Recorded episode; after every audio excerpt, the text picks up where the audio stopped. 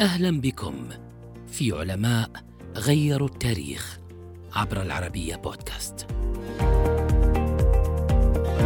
كان جابر بن حيان يسطر اسمه كأحد أعظم العلماء على مر العصور في وقت ارتبطت الكيمياء بالكثير من الأساطير والخرافات. أبو الكيمياء هو لقب استحقه العالم المسلم الذي ولد عام 721 نما بداخله حب الطب والصيدلة من والده الذي كان يعمل عطارا صيدلانيا. في العراق كان الإمام جعفر الصادق هو أول أساتذته.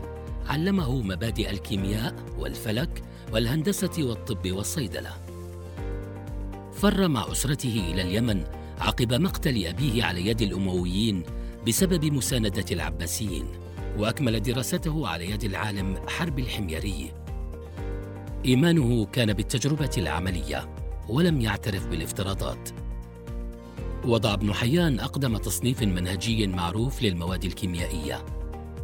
ابتكر العديد من العمليات المستخدمة في الكيمياء الحديثة كالتبلور والتكليس والتبخر. نجح في تثبيط الصدأ على الأسطح وتطوير صناعة الفولاذ وكشف الغش في الذهب. يقال إن ابن حيان صنع ورقا مقاوما للنار وحبر كتابة يمكن قراءته ليلا. كما ابتكر أكثر من عشرين نوعا من المعدات الكيميائية التي ما زالت تستخدم في المعامل. الإنبيق هو أهم ابتكاراته العلمية وهو جهاز ساعده على وضع أول طريقة للتقطير في العالم. ألف العديد من الكتب منها الخواص والكيمياء والسبعين.